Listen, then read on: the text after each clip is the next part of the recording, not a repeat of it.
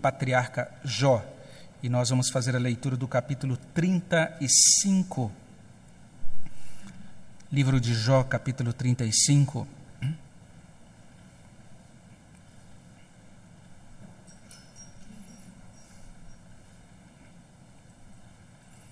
Eu quero de fato convidar você a fazer isso. Se você agora aí na sua casa estiver diante de mais de uma tela, né, ou seja, é, não apenas está olhando aí para participando do culto, mas está atento a outras coisas. Desligue todas as outras coisas, né? Esteja olhando apenas agora para esse momento nosso de culto, para que possamos estar focados na palavra do nosso Deus em Jó capítulo 35. Temos aqui o terceiro poema, ou o terceiro discurso desse jovem chamado Eliú, e esse discurso diz o seguinte: preste atenção na leitura da palavra de Deus. Disse mais Eliú: Achas que é justo dizeres, maior é a minha justiça do que a de Deus? Porque dizes, de que me serviria ela? Que proveito tiraria dela mais do que do meu pecado? Dar-te-ei resposta a ti e aos teus amigos contigo. Atenta para os céus e vê Contempla as altas nuvens acima de ti. Se pecas, que mal lhe causas tu? Se as tuas transgressões se multiplicam, que lhe fazes? Se és justo, que lhe dás ou que recebe ele da tua mão? A tua impiedade só pode fazer o mal ao homem como tu mesmo, e a tua justiça dar proveito ao filho do homem. Por causa das muitas opressões, os homens clamam clamam por socorro contra o braço dos poderosos. Mas ninguém diz: Onde está Deus que me fez, que inspira canções de louvor durante a noite, que nos ensina mais do que os animais da terra e nos faz mais sábios do que as aves dos céus? Clamam, porém ele não responde, por causa da arrogância dos maus. Só gritos vazios Deus não ouvirá, nem atentará para eles o Todo-Poderoso. Jó, ainda que dizes que não o vês, a tua causa está diante dele. Por isso, espera nele. Mas agora, porque Deus, na sua ira, não está punindo, nem fazendo muito caso das transgressões, abres a tua boca com palavras vãs, amontoando frases de ignorante. Vamos orar ao nosso Deus mais uma vez? Deus, muito obrigado pela tua palavra. Te agradecemos, ó Deus, por esse capítulo do livro de Jó. Pedimos que teu Espírito Santo nos ajude a compreendê-lo. E, ó Deus, nós nos aproximamos, como dissemos desde o início desse culto, com humildade, reconhecendo que precisamos muito do teu Espírito Santo, da tua ajuda para que essa palavra faça sentido para nós e não apenas ela nos informe, mas que também ela nos transforme para a glória do teu nome. É o que pedimos no nome de Jesus. Amém, Senhor Deus. Nós estamos próximos do final desse livro de Jó.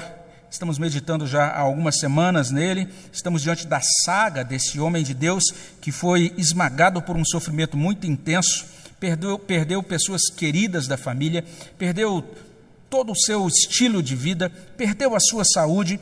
Por conta disso, ele foi acusado de pecado por seus amigos. E desde o capítulo 3, verso 1, até o capítulo 31, verso 40, Jó está tentando explicar, ele tenta explicar aos amigos que a mão de Deus pesada sobre ele não decorre de pecado, ou seja, ele está dizendo: Deus não está me castigando de um pecado específico. Eu gostaria até que fosse isso. Parece que é isso que Jó está argumentando em todo esse trecho.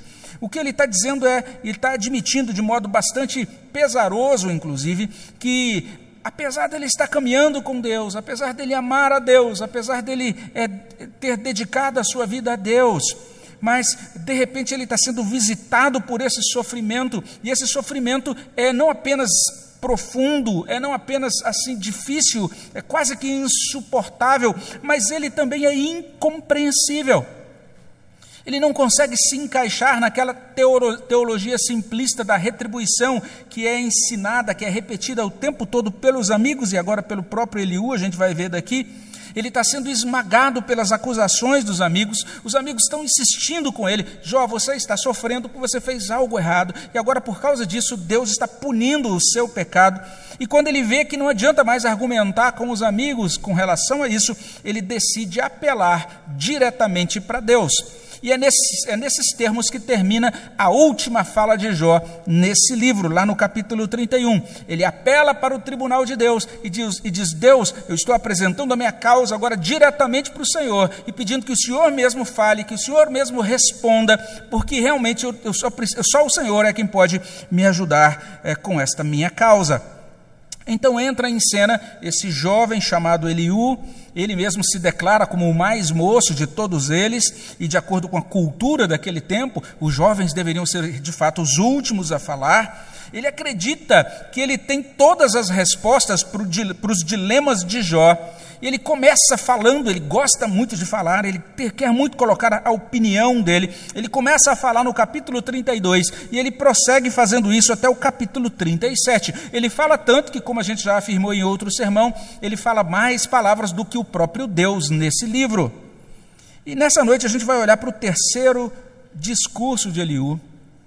Na próxima ocasião em que a gente abrir esse livro de Jó, se Deus permitir, a gente vai terminar, a gente vai finalizar ah, os estudos sobre os discursos de Eliú, mas agora a gente quer olhar para esse terceiro discurso. Então, nessa penúltima fala, vamos dizer assim, na ordem da nossa exposição, esse jovem Eliú está fazendo algumas coisas. A primeira coisa que ele faz aqui é apresentar um Deus distanciado dos homens. Então, ele apresenta um Deus distanciado dos homens, a gente vê isso desde o versículo 2, isso vai prosseguindo até o versículo 8. Mas não apenas isso, em segundo lugar, ele apresenta os homens distanciados de Deus, dos, lá nos versos 9 a 16. E a gente vai entender como é que isso se relaciona com a pessoa do próprio Jó, porque no final desse terceiro discurso, Eliú entende que aquilo que Jó falou é vazio, aquilo que Jó falou é desprovido de sabedoria, e para Eliú, a fala de Jó não passa de um discurso ou do discurso de um ser humano ignorante. Vamos olhar mais de perto então para esse texto, especialmente vamos verificar como esse trecho da palavra de Deus é útil para a nossa salvação, para a nossa edificação. E ele começa exatamente dessa maneira: Eliú apresenta Deus distanciado dos homens, versos 2 até 8. Como é que Eliú faz isso? Como é que ele apresenta Deus dessa maneira? Os versos 1 a 4 vão introduzir a fala. Eliú levanta um problema, ele olha para Jó, ele vai dizer assim: olha, existe alguma coisa errada naquilo que Jó afirmou. E daí ele vai apresentar a sua solução. Olha aí verso, os versos iniciais. Disse mais Eliú, Eliú, e ele apresenta então o problema. Achas que é justo dizeres: maior é a minha justiça do que a de Deus? Então você está compreendendo aqui que, de acordo com Eliú, Jó havia dito, havia afirmado que a justiça dele, ou seja, a justiça de Jó, era maior do que a justiça de Deus. E no verso 3, mais uma vez, ele diz: Porque dizes. Então é como se ele estivesse citando Jó, e ele levanta uma questão muito grave: de que me serviria ela? Que proveito tiraria dela maior do que do meu pecado? Ou seja, qual seria o proveito da minha justiça? Observe bem, esse é um tema do livro de Jó. Está lá no capítulo 1. Está nas, naquela, naquela, naquele questionamento que Satanás faz diante de Deus acerca de Jó. Será que Jó está temendo a Deus? Ele consegue amar a Deus? Ele consegue caminhar com Deus, mesmo se as coisas não forem bem na vida dele?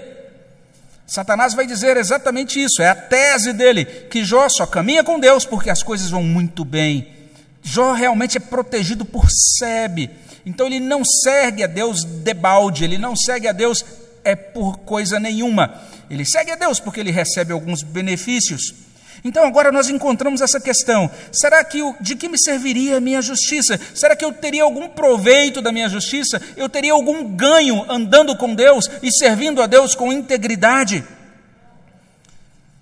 Eliú está dizendo aqui que Jó afirmou isso. De que me serviria a minha justiça? Que proveito tiraria dela?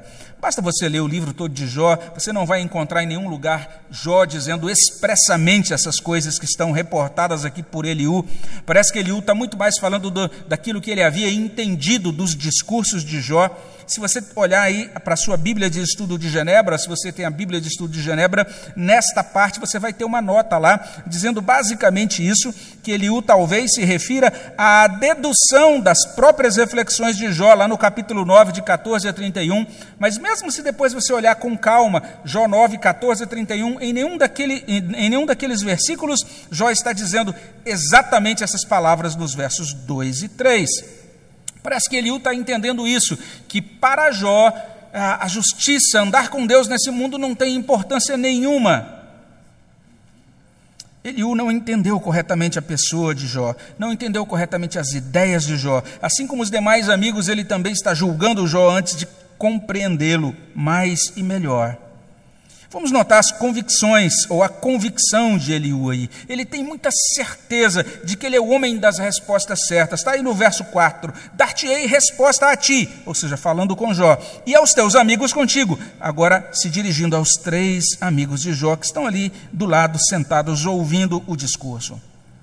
A partir do verso 5, Eliú vai elaborar isso com mais detalhes. Olha o que ele diz: ele diz, Jó, você tem que atentar para os céus, atenta para os céus e vê, contempla as altas nuvens acima de ti. É o mesmo argumento dos amigos de Jó. Bildade disse algo semelhante no capítulo 9, de 8 a 10. Zofar disse algo semelhante no capítulo 11, de 8 a 9. Elifaz disse algo semelhante em 22, verso 18. E esses argumentos todos estão girando em torno daquilo que a gente lê no Salmo 19, verso 1. Os céus proclamam a glória de Deus. O firmamento anuncia a obra das suas mãos. Jó deveria contemplar a criação, deveria compreender que existe um Criador sábio. Jó não, estar, não estaria prestando atenção nessas evidências da existência de Deus, nessas evidências da majestade de Deus na criação. É assim que Eliú compreende a pessoa e o pensamento de Jó. E além disso, de acordo com Eliú, Jó deve entender que esse Deus, o Deus verdadeiro, veja bem, o Deus que é explicado, apresentado por Eliú, é um Deus de certa maneira impassivo indiferente. Primeiro, ele não é afetado pelo nosso pecado. Verso 6: Se pecas, que mal lhe causas tu? Se as suas transgressões se multiplicam, que lhe fazes? Ou seja, Jó, você acha que quando você peca, Deus se importa com isso? Você acha que está prejudicando Deus quando você peca? Está causando algum mal a Ele? Está fazendo algo a Ele? Você acha que o seu pecado reverbera em Deus? E pelo modo como ele coloca aqui, ele está ajudando Jó, ele está di dirigindo Jó para constatar que não. É um Deus que não é afetado pelo nosso pecado, de acordo com o pensamento de Eliú.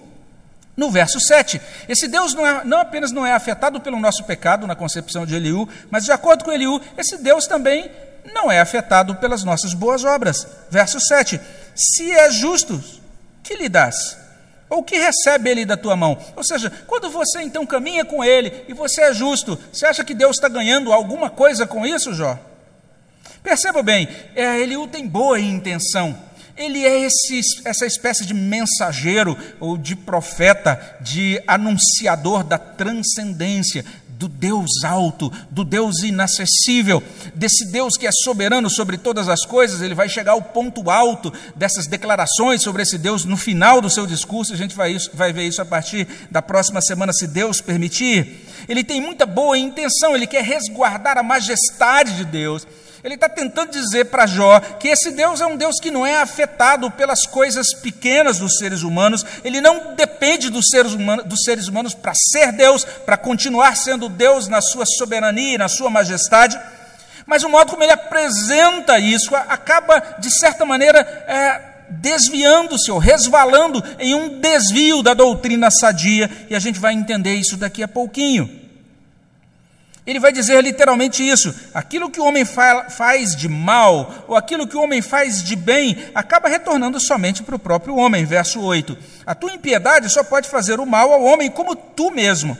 A tua justiça, dar proveito, e a tua justiça, dar proveito ao filho do homem. Ou seja, é o próprio homem que é beneficiado quando ele é justo, é o próprio homem que também é prejudicado quando ele é ímpio ou se comporta como ímpio. Então, de certo modo, Eliú não está falando coisas totalmente erradas aqui. De fato, a Bíblia fala de um Deus majestoso, de, modo, de, de, fato, a Bíblia vai falar de um Deus que é transcendente, um Deus que está acima de todos os seres humanos. Mas parece que existe uma dificuldade. De acordo com Eliú, Deus é descolado, Deus é distanciado dos homens. Aquilo que Deus faz, ou que os homens fazem, não, não, afeta Deus, não afeta Deus de maneira nenhuma. Então, quando ele faz isso, ele acaba se desviando da, do modo como a Escritura descreve o verdadeiro Deus. Ele se aproxima muito mais de uma perspectiva que os teólogos chamam de deísmo. A ideia de que existe um Deus todo-poderoso, que existe um Deus, inclusive, criador, mas esse Deus se afastou da sua criação após ah, tê-la realizado. E uma vez que a gente vai elaborar melhor isso na conclusão, eu acho que a gente pode prosseguir entendendo o seguinte: em segundo lugar, Eliú, depois de apresentar esse Deus distanciado dos homens, ele apresenta os homens distanciados de Deus. Versos 9 a 16.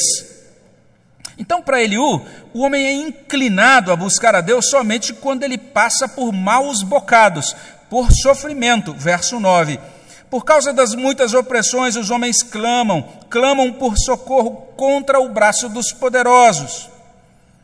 Ele não está errado no discernimento dele aqui. Existe uma grande parte daqui, em que existe um sentido em que grande parte disso que ele diz aqui, isso ah, do que ele diz, melhor dizendo aqui nessa segunda parte desse discurso, se aproxima inclusive da teologia de Paulo. Paulo vai dizer no Novo Testamento isso, que não há nenhum justo, não há nenhum sequer, que toda a humanidade de certa maneira se afastou de Deus e se e se ah, encaminha cada vez para mais longe de Deus, tem dado as costas a Deus por causa do evento da queda, por causa do pecado. Então, de certa forma, ele não está totalmente errado. Existe uma situação em que isso se aplica, sim. Algumas pessoas, a gente inclusive tem esse ditado muito popular, né? Que algumas pessoas vêm a Deus não pelo amor, mas pela dor. É um ditado meio truncado, porque mesmo as pessoas que vêm pela dor, elas vêm pelo amor. Ninguém vem a Deus a não ser atraído por Ele e alcançado pelo amor dele em Cristo.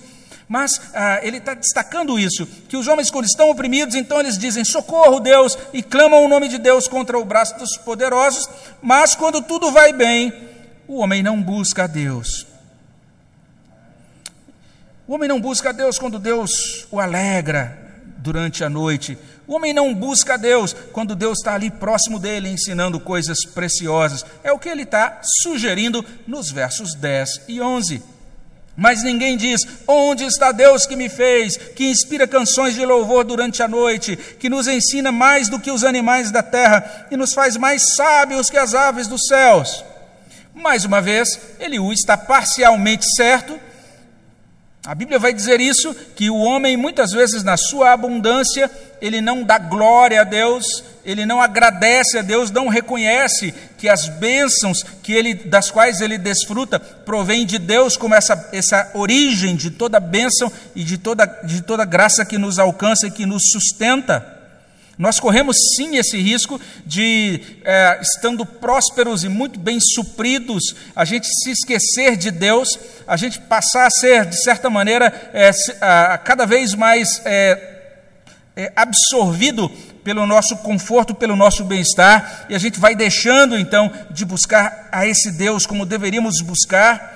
É um perigo real, é uma situação que acomete muitas pessoas, mas a gente vai ver que não era o caso de Jó. Basta você ler o primeiro capítulo de Jó. Jó está muito bem ali. Jó está muito alegre ali. Ele tem todos os seus filhos junto dele.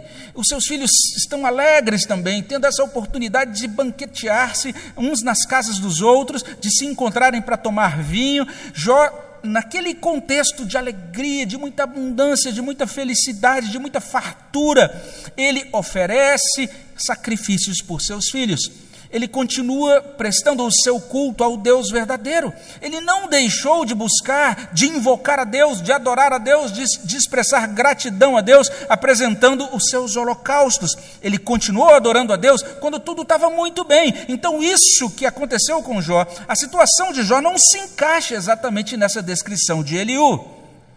Eliú vai prosseguir nos versos 12 e 13 dizendo o seguinte: que é por causa disso, ou seja, dos homens não buscarem, não invocarem a Deus quando tudo está bem, quando eles estão alegres durante a noite e também quando eles estão recebendo sabedoria de Deus, porque os homens não estão dando glória a Deus, então Deus, por sua vez, deixa de atender as orações dos homens. Deus não vai atender gritos vazios. Esse é o argumento aí dos versos 12 e 13. Clamam, porém, ele não responde.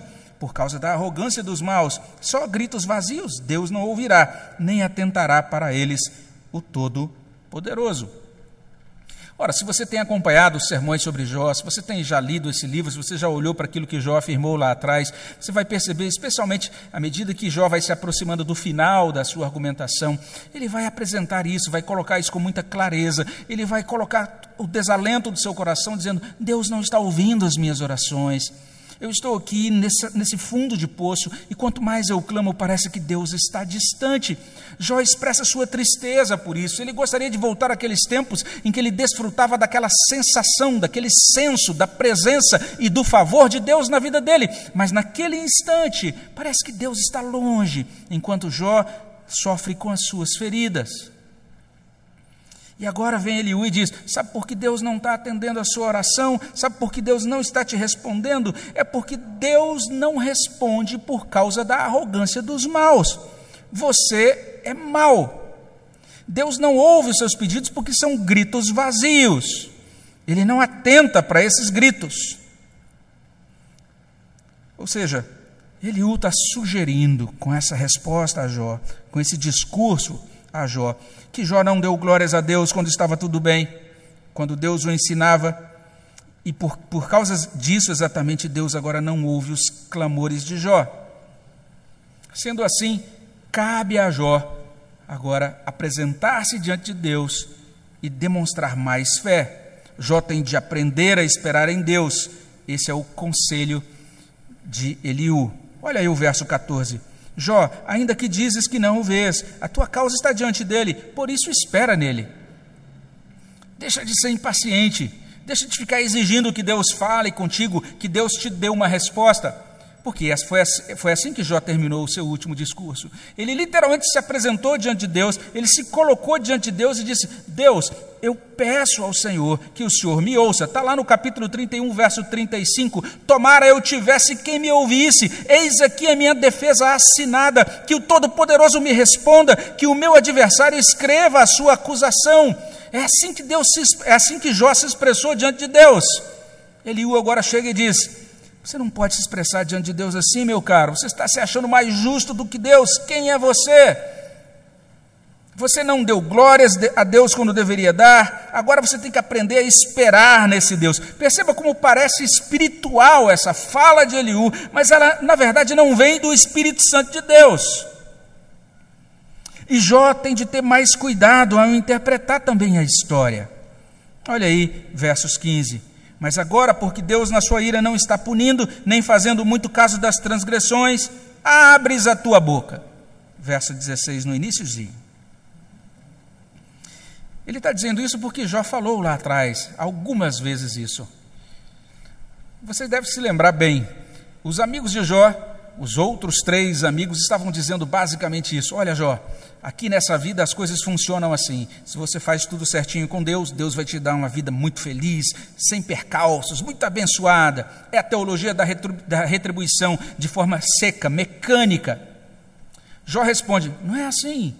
Pessoas que andam com Deus, de repente, têm a vida totalmente degringolada, desconfigurada Aquilo que está certo, de repente está totalmente incerto. Aquilo que está tudo junto, de repente está espalhado. Aquilo que de repente está todo organizado, se torna um verdadeiro caos. Mesmo uma pessoa que ama muito a Deus pode ter uma vida totalmente acometida de sofrimento e de reveses, sem explicação. E ao mesmo tempo, pessoas que desprezam a Deus às vezes têm uma vida muito boa. Pessoas que desprezam a Deus têm filhos prósperos e, e veem muita prosperidade na sua casa, apesar de cometer injustiça. Eles parece que não são julgados imediatamente aqui nessa terra em todos os casos. Então, esse jovem Eliú está dizendo: Jó, preste atenção, o fato de Deus não estar tá punindo algumas pessoas não dá a você o direito de abrir a sua boca com palavras vãs. Verso 16 abres a tua boca com palavras vãs. E aí ele usa uma palavra bem importante no Antigo Testamento. É a mesma palavra que é traduzida por vaidade lá no livro de Eclesiastes. É uma palavra que significa literalmente sopro. E, sendo bem honesto, não é apenas uma palavra, é um nome. É o nome Abel. Abel significa como um sopro passageiro, como um fôlego curto. E expressa muito bem, combina muito bem com o nome de Abel, aquele filho do primeiro casal, que realmente morre muito jovem, é assassinado por seu irmão. E essa mesma palavra é usada depois em Eclesiastes: tudo é vaidade, tudo é um sopro, tudo passa muito rápido.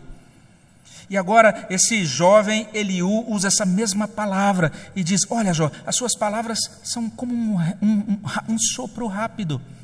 Você está falando esse monte de coisas e você é um homem de palavras de vento.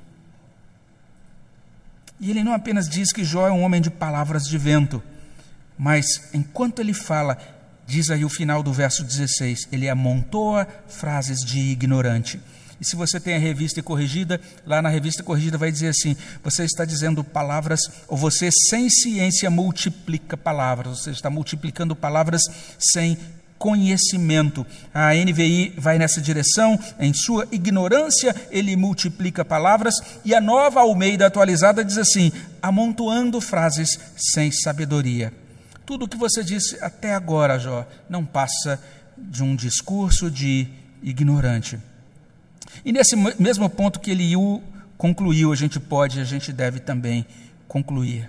Então, recapitulando, esse jovem Eliú apresenta Deus distanciado dos homens. É o que ele faz no início do seu discurso, nos versos 2 a 8. E em seguida ele apresenta os homens distanciados de Deus. Ele diz: Olha, Deus não está respondendo porque os homens agem assim, eles se voltam, ou melhor dizendo, eles voltam as costas para Deus. E Jó, é isso que é isso que está acontecendo na sua vida. Você tem que aprender a esperar em Deus. Você está falando algumas besteiras. Você não está sendo sábio na sua fala. É interessante isso que está acontecendo aqui, e a gente percebe é, essa necessidade, em primeiro lugar, da gente ter uma percepção correta acerca de Deus. Eliú conhece muito sobre Deus. Ele de fato parece ser devotado a Deus em certa medida, em muita medida, inclusive em determinados pontos do seu discurso, especialmente no final do seu discurso. Quando a gente pensa em Deus, ou quando a gente para para meditar no ser de Deus, duas coisas têm que estar sempre presentes na nossa concepção, no nosso entendimento do ser de Deus. Uma delas é isso que a gente pode chamar de altura e inacessibilidade. Então imagine isso, algo alto demais, alto ao ponto de ser inacessível.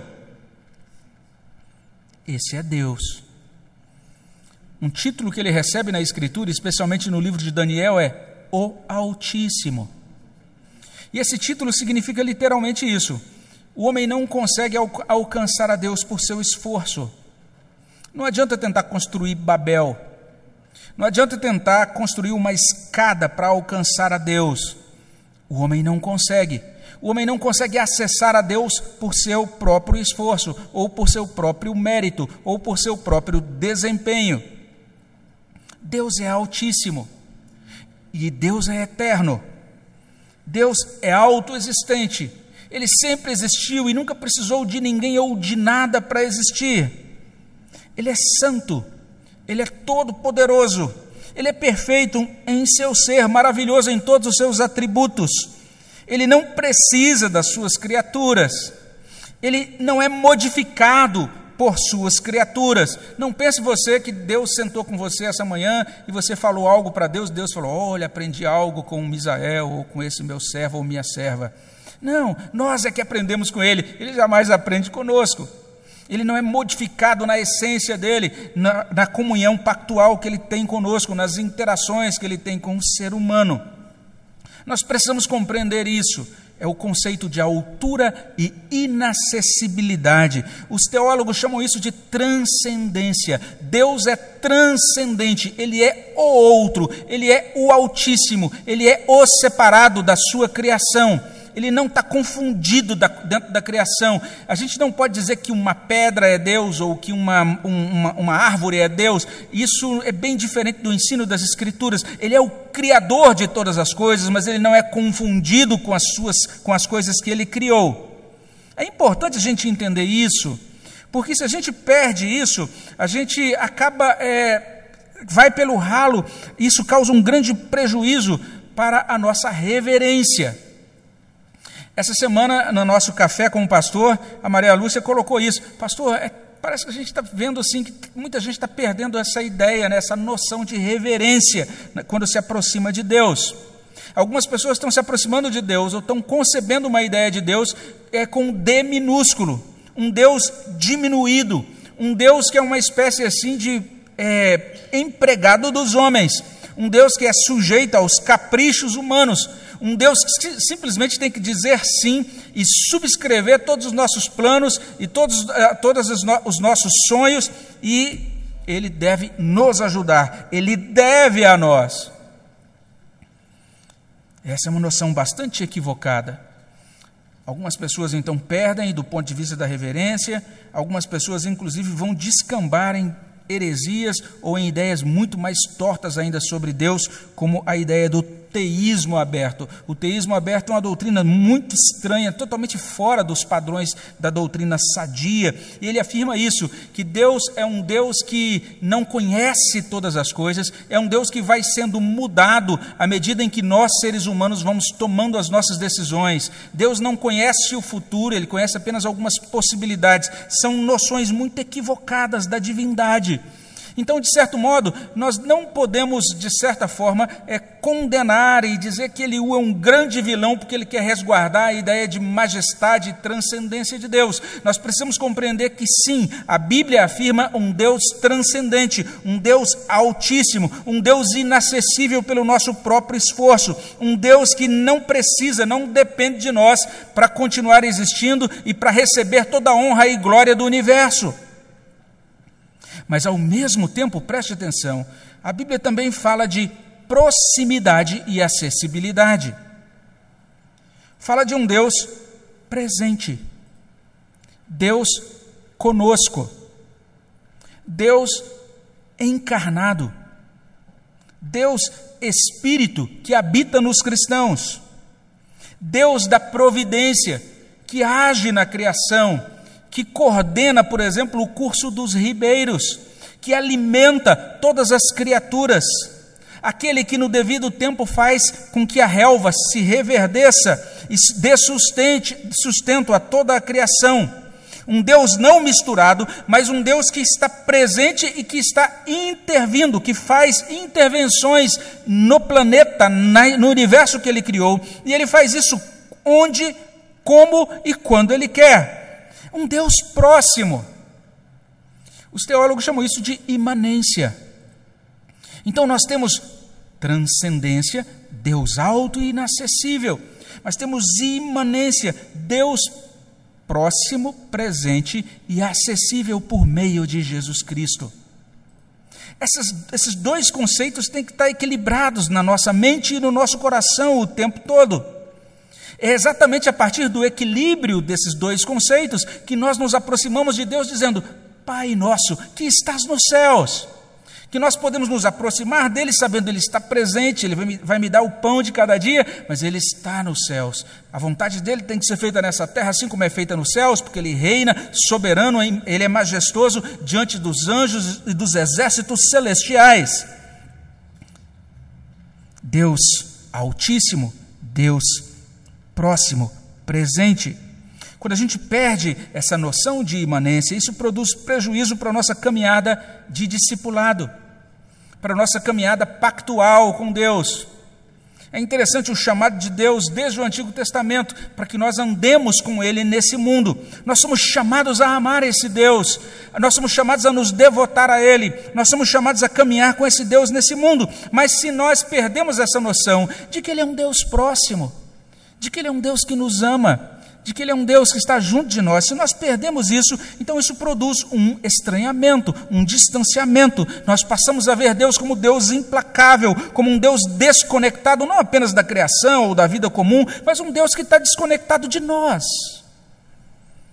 A gente vai começar a alimentar a ideia de que esse Deus não tem nada a ver com a nossa vida cotidiana com aquilo que nos afligiu hoje, com aquilo que vai nos afligir nessa semana que vem, com as nossas lutas, com os nossos descaminhos, com as nossas dificuldades e, e, e com todos os nossos questionamentos. Quando não temos uma noção correta de imanência, nós passamos a a, a cultivar uma religiosidade doentia ou uma religiosidade neurótica em que a gente vai ter esse Deus terrível, esse Deus que nos amedronta, ou então uma, uma religiosidade indiferente. Se esse Deus não dá a mínima para mim, se ele está distante das coisas dessa terra, então a gente vai ter uma, uma alimentar uma espiritualidade sem amor, sem fervor, sem devoção a um Deus pessoal. A gente deixa de andar com Deus nesse mundo em termos de discipulado a gente cai nesse outro erro que é chamado de deísmo a ideia de um Deus distante. Eliú sabia tudo sobre o Deus majestoso, mas ele mostrou grande dificuldade em compreender esse Deus do pacto, o Deus presente. O Deus a quem Jó apresentava os seus holocaustos lá no capítulo 1. O Deus a quem Jó amava. O Deus a quem Jó, a quem Jó servia de todo o coração. A palavra de Deus tem algumas coisas singulares. Por exemplo, em Gênesis capítulo 17, verso 1, nós lemos assim: Quando atingiu Abraão a idade de 99, apareceu-lhe o Senhor e disse-lhe: Eu sou o Deus Todo-Poderoso. Anda na minha presença e sê perfeito. Farei uma aliança entre mim e ti. Olha que Deus maravilhoso, um Deus de aliança, um Deus pessoal, um Deus que é todo-poderoso, mas que faz uma aliança que é transcendente, mas que é imanente, é Deus próximo. Olha só o chamado tão, tão tocante do profeta Oséias no capítulo 6, verso 3. Conheçamos e prossigamos em conhecer ao Senhor, como a alva, a sua vinda é certa, ele descerá sobre nós como a chuva, como chuva serôdia que rega a terra. Um Deus que deseja ser conhecido, um Deus que deseja que nós prossigamos a conhecê-lo, e à medida em que nós vamos conhecendo esse Deus, ele vai, olha que coisa interessante, ele vai chovendo sobre nós. Ele vai literalmente irrigando a nossa vida. Ele vai tornando verdadeiro, verdadeiro aquele dito do Salmo primeiro, de que aquele que anda com Deus é como essa árvore plantada junto aos ribeiros das águas, que, e, cuja folhagem não murcha e que no devido tempo dá os seus frutos. Então, amar a esse Deus, conhecer esse Deus, é a nossa prioridade nesta vida. Calvino diz isso, que esta é a súmula desta vida: conhecer a Deus, conhecer a nós mesmos conhecer a Deus nos termos das Escrituras e conhecer a nós mesmos à luz de Cristo, à luz daquilo que Deus afirma sobre nós nas Escrituras. É um conhecimento possível por meio de Cristo. Não é à toa que Paulo escreve aos Colossenses dizendo: exatamente isso. Ele fala assim no capítulo 2, a partir do verso 1: Gostaria que soubesseis quão grande luta venho mantendo por vós, para que o coração de vocês seja confortado, vinculado juntamente em amor, e vocês tenham toda a riqueza da forte convicção do entendimento, para compreenderem plenamente o mistério de Deus, Cristo. E ele diz: é nele, em Cristo, todos os tesouros da sabedoria e do conhecimento estão ocultos. Então nós temos Eliú, esse teólogo da transcendência, que precisava conhecer desesperadamente essa graça de Deus em Jesus Cristo. Eu acho que a gente pode terminar afirmando é, de modo muito simples isso. O que esse discurso de Eliú aponta ou revela é o quanto nós precisamos de ajuda para conhecer a Deus, o quanto nós precisamos de ajuda para conhecer as pessoas. O verbo conhecer é cheio de nuances. E o grande chamado de Deus para conhecê-lo como ser tripessoal é cheio de nuances. Como eu disse logo no início, nós não conhecemos esse Deus como se examinássemos um objeto numa bancada de laboratório. Nós não conhecemos esse Deus apenas é, obtendo, trazendo para nossa mente uma série de conteúdos é, que constam nas Escrituras ou nos tratados de teologia é lógico que o conhecimento de Deus nas Escrituras, o conhecimento da, da, da, da doutrina sadia na, na teologia é bastante útil, tem o seu lugar. Mas nós conhecemos ao Senhor à medida em que nós caminhamos com Ele nesse mundo, à medida que nós temos comunhão com Ele em oração, à medida em que nós desfrutamos de uma de um, de uma, de, do cultivo de uma intimidade com Ele no dia a dia, caminhando com Ele nesta terra. E por mais que nós o conheçamos, sempre vai ter alguma coisa para conhecer. E por mais que nós o conheçamos, nós sempre vamos, vamos precisar conhecê-lo mais e melhor. Mas não é só isso. O texto mostra o quanto que Eliú precisava conhecer melhor a pessoa de Jó. Ele foi chegando, parecia que ia, ser muito, ia dar muito certo a conversa com, com Jó no início. Ele disse: Ó, Jó, não estou vindo para conversar com você para te trazer nenhum peso adicional. Foi isso que ele disse lá atrás. Mas ele estava tão doido para falar que ele, na verdade, não parou adequadamente para ouvir. Conhecer pessoas é um grande desafio, irmãos. Conhecer pessoas, na verdade, é, é um desafio constante, permanente. É um desafio para os cônjuges, é um desafio para os irmãos, é um desafio para pais e filhos, é um desafio para os parentes a gente está passando por todo esse período agora de isolamento social, em que a gente agora, de certa forma, é forçado a ficar mais tempo uns com os outros no nosso círculo familiar. Alguns estão ficando muito aborrecidos com isso, mas eu creio que uma das coisas que isso, que isso desdobra para a gente é isso: Deus está nos dando a oportunidade de conhecer melhor o nosso cônjuge, de conhecer melhor os nossos pais, de conhecer melhor os nossos filhos, de conhecer melhor os nossos familiares. E para conhecer, a gente precisa parar para ouvir, a gente precisa ter ouvidos atentos, a gente precisa ter um coração sensível, para que a gente não julgue mal, para que a gente não tenha ideias preconcebidas, para que a gente não diga coisas que não devemos dizer. Foi o que aconteceu com esse jovem chamado Eliú. Nós devemos pedir a Deus que hoje Ele, derrama, ele derrame graça em nossos corações, para que possamos conhecê-lo mais e melhor, e melhor, e que conhecendo esse Deus a gente possa se aproximar mais atenciosamente também daqueles que nos rodeiam, dos nossos familiares, dos nossos irmãos, dos nossos amigos, e enquanto nós vamos desfrutando e transbordando dessa graça do conhecimento de Deus em Cristo, que nós possamos levar um pouco do amor e da bênção de Cristo aos homens, na dependência do Espírito Santo, para a glória de Deus, o nosso Pai. Amém? Vamos orar ao nosso Deus. Senhor, abençoa, Pai, os nossos corações, para que tenhamos um coração tocado, alcançado pelo Teu amor. E uma vez, ó Deus, alcançados pelo Teu amor, que ele se torne de fato um coração missionário. Um coração, ó Deus, que entenda que estamos aqui para sermos instrumentos do Senhor, para termos uma conexão íntegra, amorosa com outras pessoas, para que elas possam conhecer também, por meio da nossa vida, o teu amor, ó Deus, que transborda de nós por meio de Cristo e do Espírito Santo. Vem abençoar a tua igreja. Faz da nossa igreja, nesse tempo de dificuldade, que nós sejamos agentes do teu amor aqui na nossa cidade, junto dos nossos familiares, onde quer que estejamos e sejam quais forem as nossas interações, que elas possam levar um pouquinho, ó Deus, da tua graça e da tua bênção à vida das outras pessoas. Que o Senhor mesmo, ó Deus, também, pela tua graça, nos ajude a conhecer mais o Senhor e nos ajunte, produza esse ajuntamento santo dos crentes uns com os outros, ainda que às vezes distanciados fisicamente, mas que nós possamos continuar vivendo, praticando o amor do Senhor enquanto nós caminhamos nessa terra. É o que pedimos no nome de Jesus. Amém, Senhor Deus.